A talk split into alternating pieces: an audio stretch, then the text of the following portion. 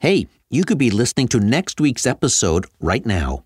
Subscribers to But Wait There's More get early access every week. They enjoy ad free episodes, ad free archives, and they get bonus episodes every month. Just go to Apple Podcasts and enjoy your seven day free trial now.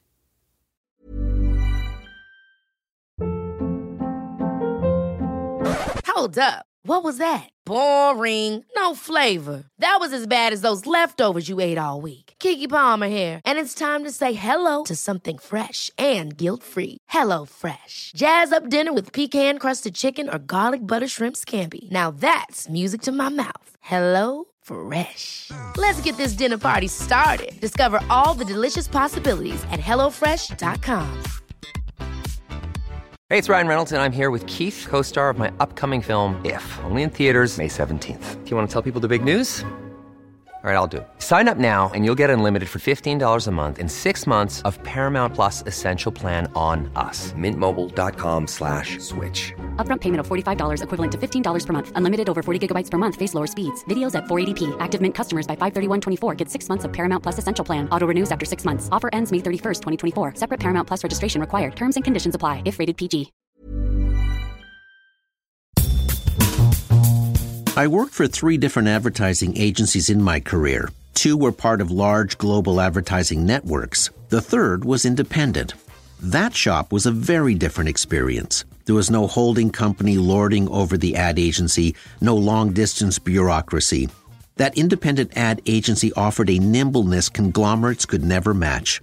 As a result, the work ruled the award shows. If you work at an indie shop, you know what I mean. And if you want to know more about what's going on in the world of independent agencies, go to indieagency.news. It's the member led place where independent advertising agencies gather, meet, and grow. And there's an Indie Agency News show every day at 9 a.m. Pacific, noon Eastern. IndieAgency.news tells you what's happening in the indie agency world. Campaigns and agencies are highlighted. Interviews with owners, leaders, and creative people show indie thinking. One more thing if you're a marketer, IndieAgency.news is the place to find your next agency.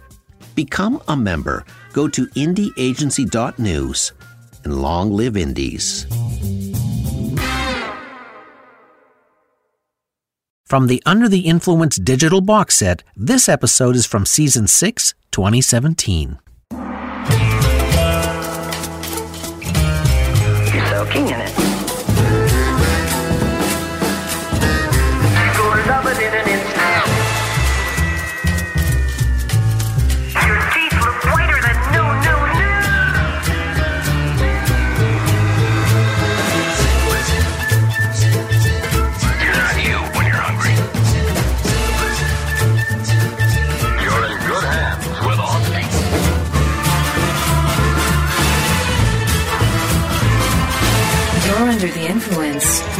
O'Reilly.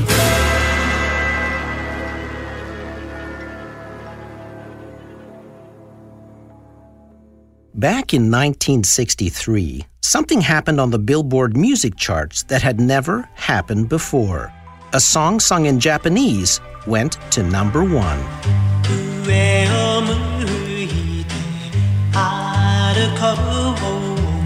The song was originally titled Ue o Muite Arukō, which, when translated, meant I look up when I walk. The tune had been written after the song's writer had attended a protest against the U.S. Army presence in Japan. He was sad the protest had failed, and on the way home wrote the lyric that said, I look up when I walk, so the tears won't fall. The song was sung by Kyu Sakamoto in 1961 and stayed at number one in Japan for three months.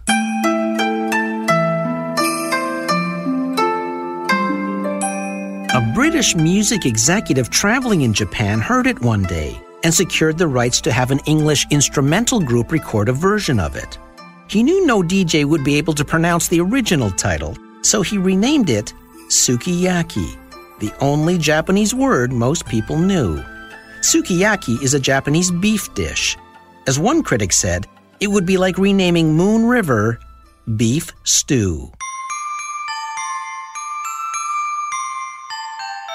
Around that time, an American disc jockey heard the British instrumental and began playing the original Sakamoto version, but used the title Sukiyaki. Capitol Records secured the American rights and released it. Then, Sukiyaki did the impossible. The all Japanese song went to number one on the North American Billboard Hot 100 chart for three straight weeks. It had never been done before, and it has never been done since. Because crossing borders is tricky business.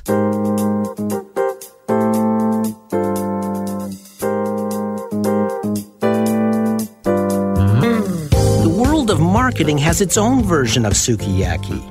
Many big, smart, successful corporations decide to expand across borders. It's a decision fraught with issues and the problem of trying to understand the cultural nuances of the new country. And many of those big, smart, successful corporations get their passports revoked when it all goes wrong. Because crossing borders is tricky business. You're under the influence.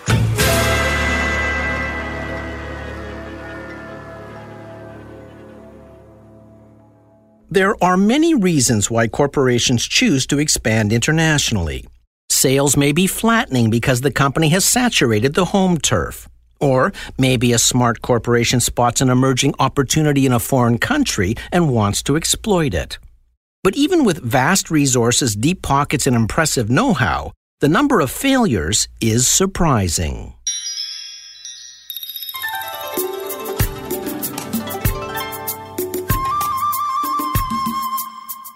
The Home Depot is a massive corporation. Founded in 1978, the big box retailer now has over 2,000 locations, and last year, revenue topped 83 billion US. Looking to expand internationally, the Home Depot spotted a big opportunity in China. In the 1990s, laws in China were changed to allow people to own their own homes for the first time. A strong economy had created a middle class with money to spend, all of which led to a housing boom. Home ownership had gone from virtually 0% to 70% in just 15 years. Research predicted a $50 billion per year home improvement market, with annual growth pegged at 20%. And many of the houses people were purchasing in China were in a state of disrepair. That, in a nutshell, was the opportunity the Home Depot wanted in on. Millions of Chinese couples in need of home renovation products. So, in 2006, the Home Depot purchased a 12 store chain in China. The plan was to convert the locations into Home Depots, bring the company's vast home renovation experience to China, change the distribution channels, get rid of middle managers, and get products directly from the many Chinese vendor relationships it had established long ago, as many products sold in its American stores were made in China. But it didn't take long for the problems to start.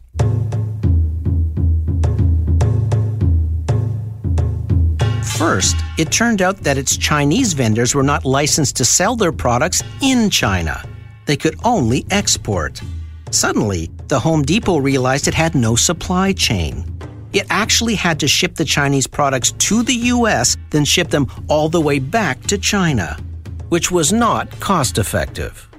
And when they did find Chinese vendors that were licensed to sell in China, the Home Depot discovered that the vendors had their own selling rights inside the stores. In other words, if there were 100 Home Depot staff at a big store, there could be as many as 200 Chinese vendor reps in the store trying to hawk their own products.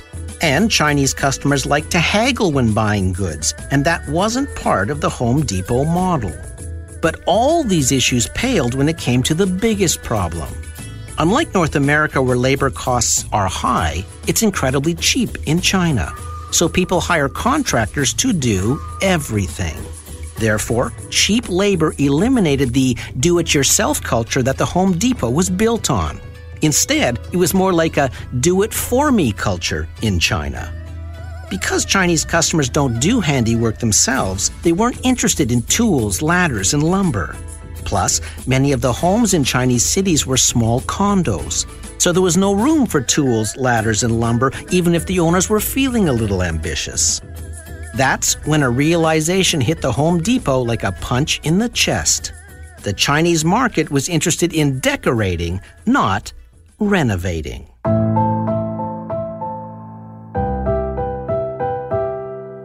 As a result, business suffered. In September of 2012, in spite of its vast resources, deep experience, and consummate know how in home improvement, the Home Depot pulled out of China. The company made the classic mistake when expanding internationally. It had failed to fully grasp the local culture. If the experience wasn't painful enough for Home Depot, the exit was even more so.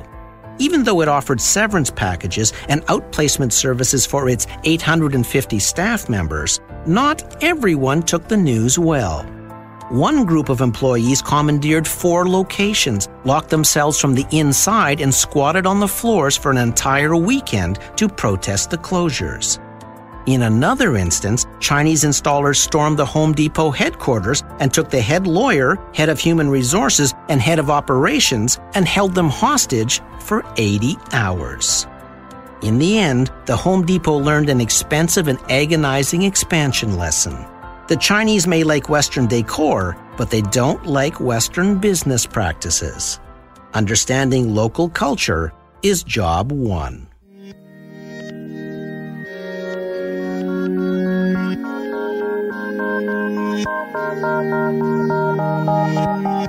It seems China has many lessons to teach the West.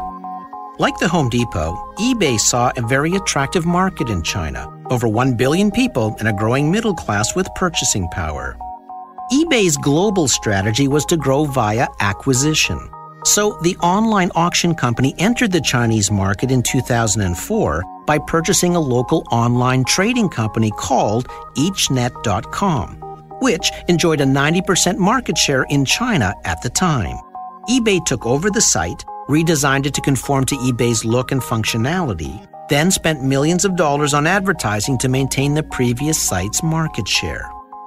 Meanwhile, the Chinese business to business auction site called Alibaba worried that eBay would start eating into its business.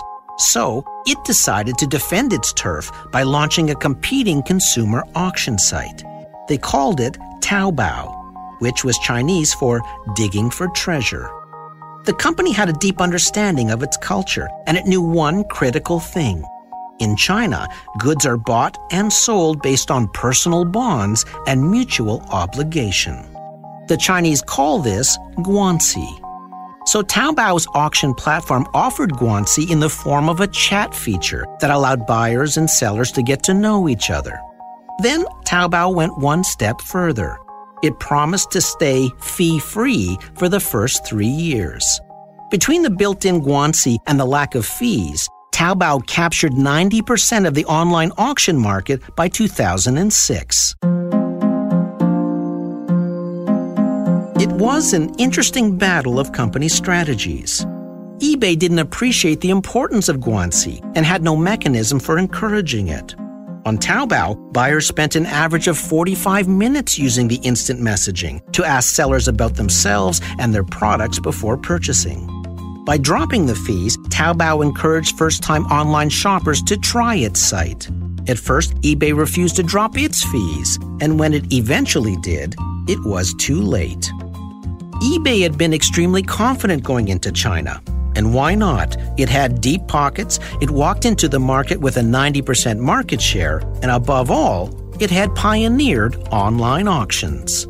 But just two years later, that market share had shrunk to 10%. Like the Home Depot, it had tripped over the most important commandment of marketing know thy customer.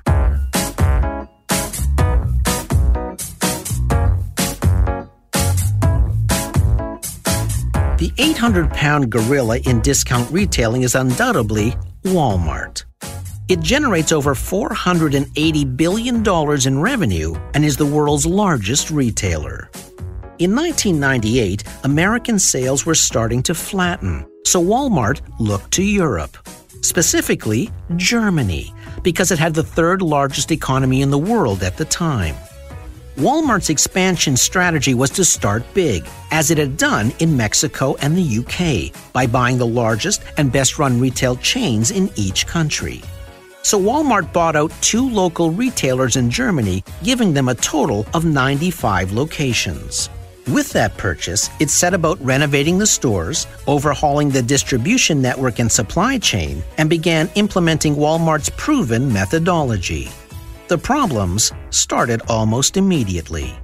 First, when a company buys an existing chain, it usually gets saddled with some undesirable locations, which happened to Walmart, as some of the stores were located in areas near sex shops. Next, Walmart shut down the headquarters of one of the chains it had purchased. The senior staff there were angry at the decision, and instead of transferring within Walmart, decided to go elsewhere. That left a big hole of vital local knowledge in Walmart's management.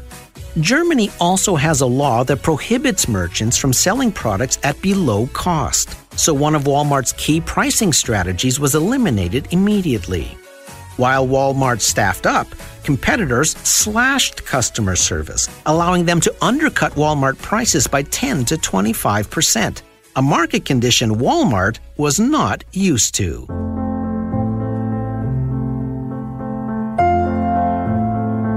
Initially, Walmart offered a shopping experience that annoyed Germans. It simply took too long to shop and cash out. It offended the famous German efficiency.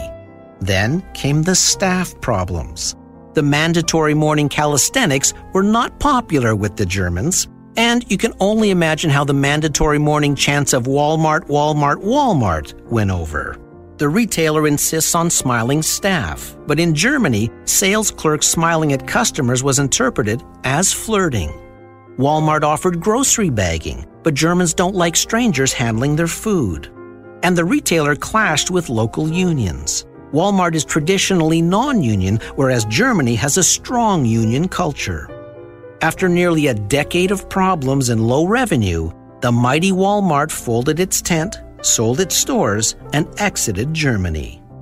It was a sobering lesson for the giant retailer.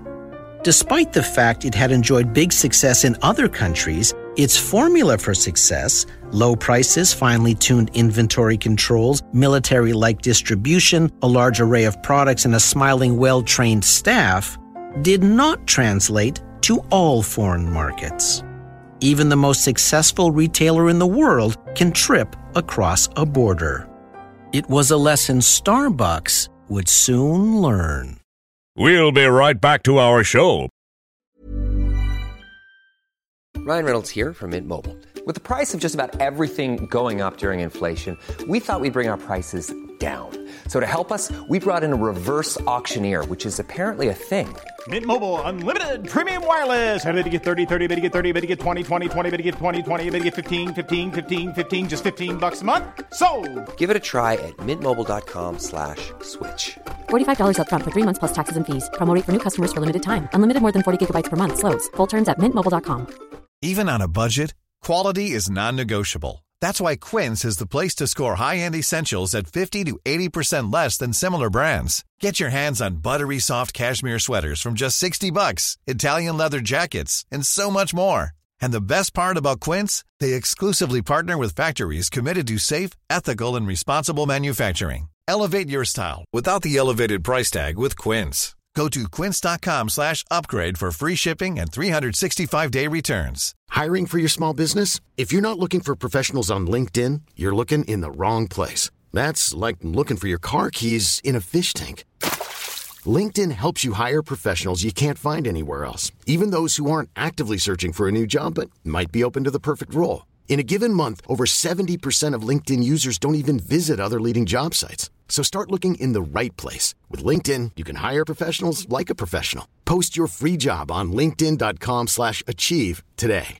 Hey, Dave. Yeah, Randy. Since we founded Bombas, we've always said our socks, underwear, and T-shirts are super soft. Any new ideas? Maybe sublimely soft. Or disgustingly cozy? Wait, what? I got it. Bombas. Absurdly comfortable essentials for yourself and for those facing homelessness. Because one purchased equals one donated. Wow, did we just write an ad? Yes. Bombas. Big comfort for everyone. Go to bombas.com slash ACAST and use code ACAST for 20% off your first purchase.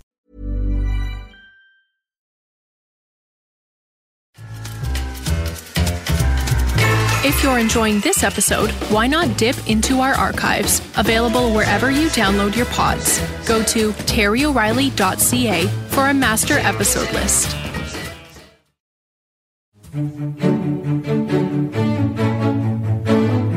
With 23,000 locations in 50 countries, you could easily assume that Starbucks has conquered the pitfalls of international expansion. So when it set its sights on Australia, Starbucks took a page from the Walmart playbook and chose to use a shock and awe strategy. It quickly opened 85 locations across the country.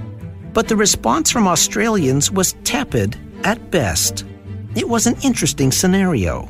The sudden arrival of so many Starbucks locations was off putting to Australians. They saw it as an unwelcome invasion.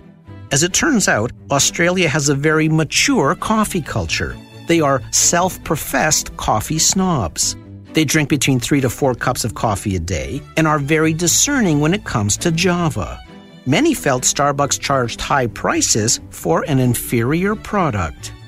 By the time Starbucks arrived in Australia, there were already 6,500 established coffee cafes. Aussies prefer independent cafes over large chains. They have a strong sense of buying local, and the various cafes offered many different experiences. Starbucks offered one experience. The consistent store design, one of Starbucks' defining characteristics, devalued the cafe experience in Australia. And because Starbucks tends not to advertise, it didn't differentiate itself or give Aussies a reason to switch. After a 14 year battle, Starbucks finally waved a white flag and sold their locations to the owners of the 7 Elevens in Australia, who now license the Starbucks name there. Like Walmart in Germany, the concept just wasn't that country's cup of tea.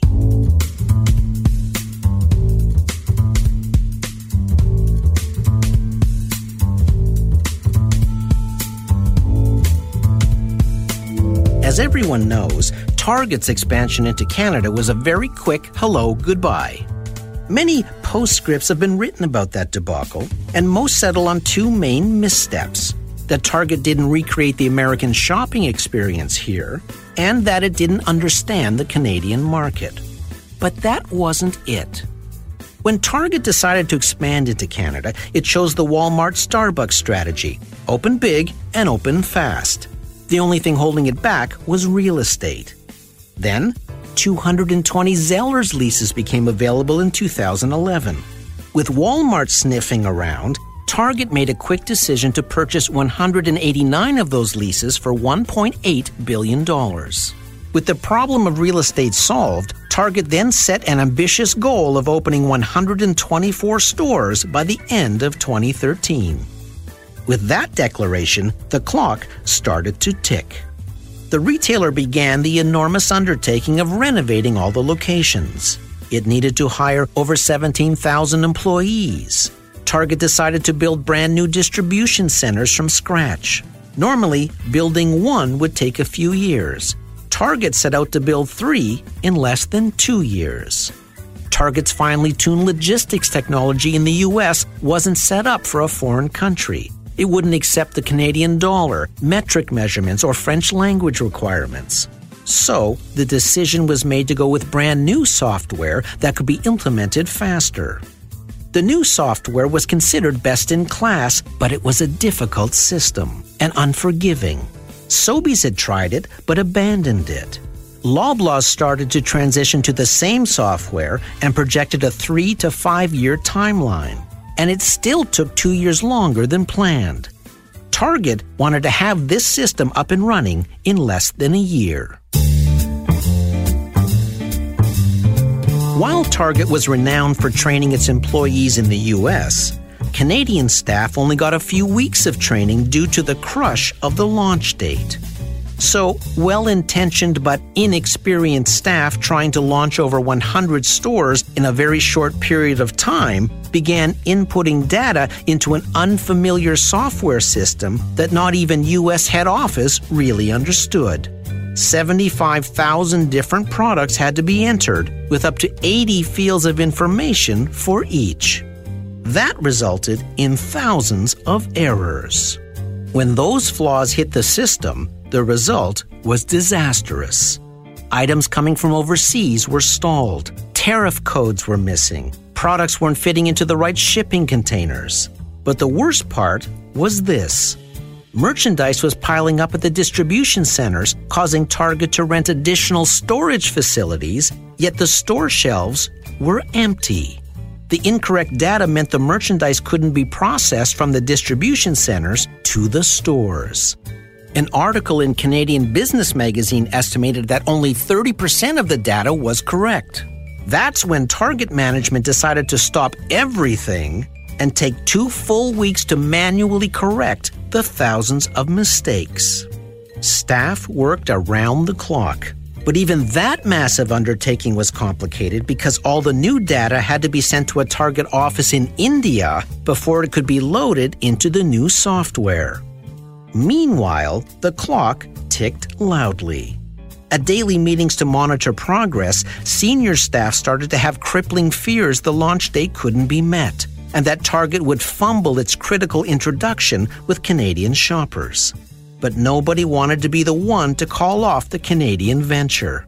And the Target CEO made it clear he didn't want to be paying rent on locations that weren't operational. Even with the launch date thundering towards Target like a charging bull, the decision was made to stick to the timetable. It would turn out to be Target's biggest mistake. When the first three stores opened as promised in March of 2013, anticipation was high as shoppers lined up outside Target's doors. But shortly after those doors opened, the complaints started on social media, the biggest of which was, Please stock the shelves. Target responded by saying it was overwhelmed by the demand, but in reality, it was still struggling with its logistics nightmare. The software said the item was in stock, but the shelf was empty.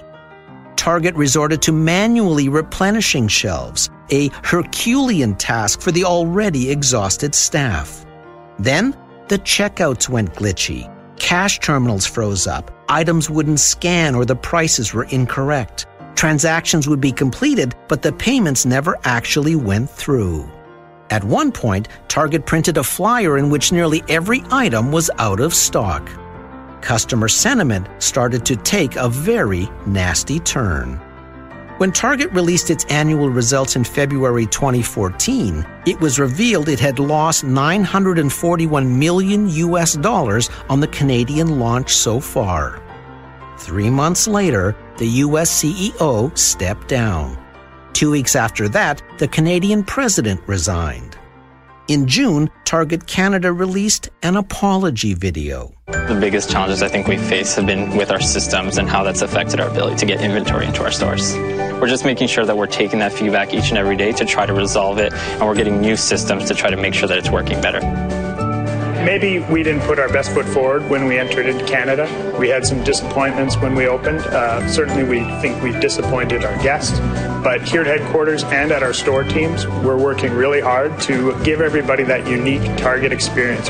But when the new CEO did the math and realized Target wouldn't become profitable until the year 2021, he pulled the plug. Target Canada filed for creditor protection after just two years. Total losses? $2 billion US. But it wasn't that Target didn't create an American shopping experience, and it wasn't because Target didn't understand the Canadian shopper. In the end, Target was felled by one thing a leasing deal that created an impossible timeline.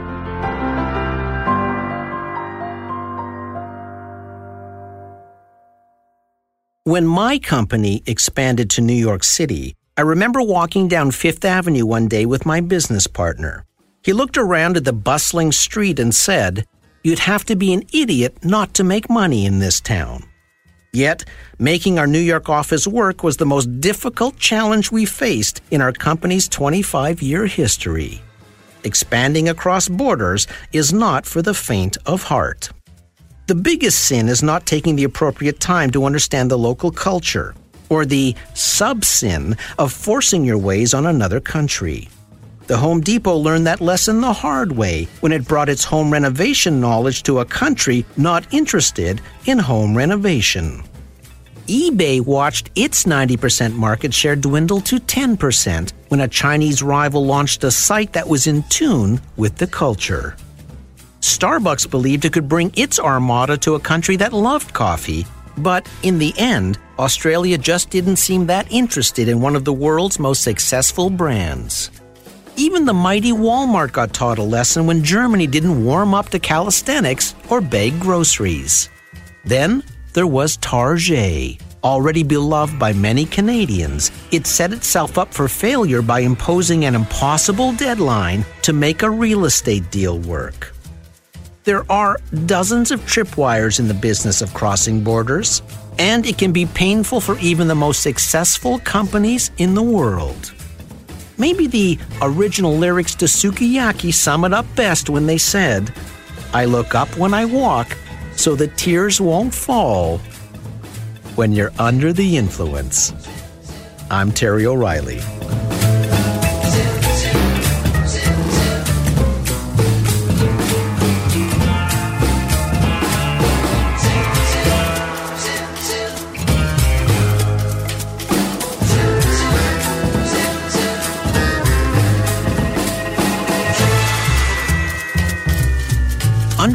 Influence was recorded at Pirate Toronto. Series producer Debbie O'Reilly. Sound engineer Keith Oman. Theme music by Ari Posner and Ian LeFeuvre. Research Jillian Gora. Subscribe to the podcast and find the transcript at cbc.ca slash under the influence. See you next week. This episode brought to you by Sie beginnt auf den ersten Blick. Hey, I like your style. I'd like your style even more if you were wearing an Under the Influence t shirt. Just saying. You'll find them on our shop page at terryoreilly.ca slash shop. Planning for your next trip? Elevate your travel style with Quince. Quince has all the jet setting essentials you'll want for your next getaway, like European linen, premium luggage options, buttery soft Italian leather bags, and so much more. And is all priced at 50 to 80% less than similar brands. Plus, Quince only works with factories that use safe and ethical manufacturing practices. Pack your bags with high-quality essentials you'll be wearing for vacations to come with Quince. Go to quince.com slash pack for free shipping and 365-day returns. Ever catch yourself eating the same flavorless dinner three days in a row? Dreaming of something better? Well, HelloFresh is your guilt-free dream come true, baby. It's me, Keke Palmer. Let's wake up those taste buds with hot, juicy pecan-crusted chicken or garlic butter shrimp scampi. Mm. Hello Fresh. Stop dreaming of all the delicious possibilities and dig in at HelloFresh.com. Let's get this dinner party started. Even when we're on a budget, we still deserve nice things. Quince is a place to scoop up stunning high-end goods for 50 to 80% less than similar brands. They have buttery soft cashmere sweaters starting at $50, luxurious Italian leather bags, and so much more. Plus, Quince only works with factories that use safe, ethical, and responsible manufacturing. Get the high-end goods you'll love without the high price tag with Quince. Go to quince.com slash style for free shipping and 365-day returns. Imagine the softest sheets you've ever felt. Now imagine them getting even softer over time. That's what you'll feel with Boll and Branch's organic cotton sheets. In a recent customer survey, 96% replied that Boll and Branch sheets get softer with every wash. Start getting your best night's sleep in these sheets that get softer and softer for years to come. Try their sheets with a 30-night guarantee. Plus, get 15% off your first order at bollandbranch.com. Code BUTTERY. Exclusions apply. See site for details.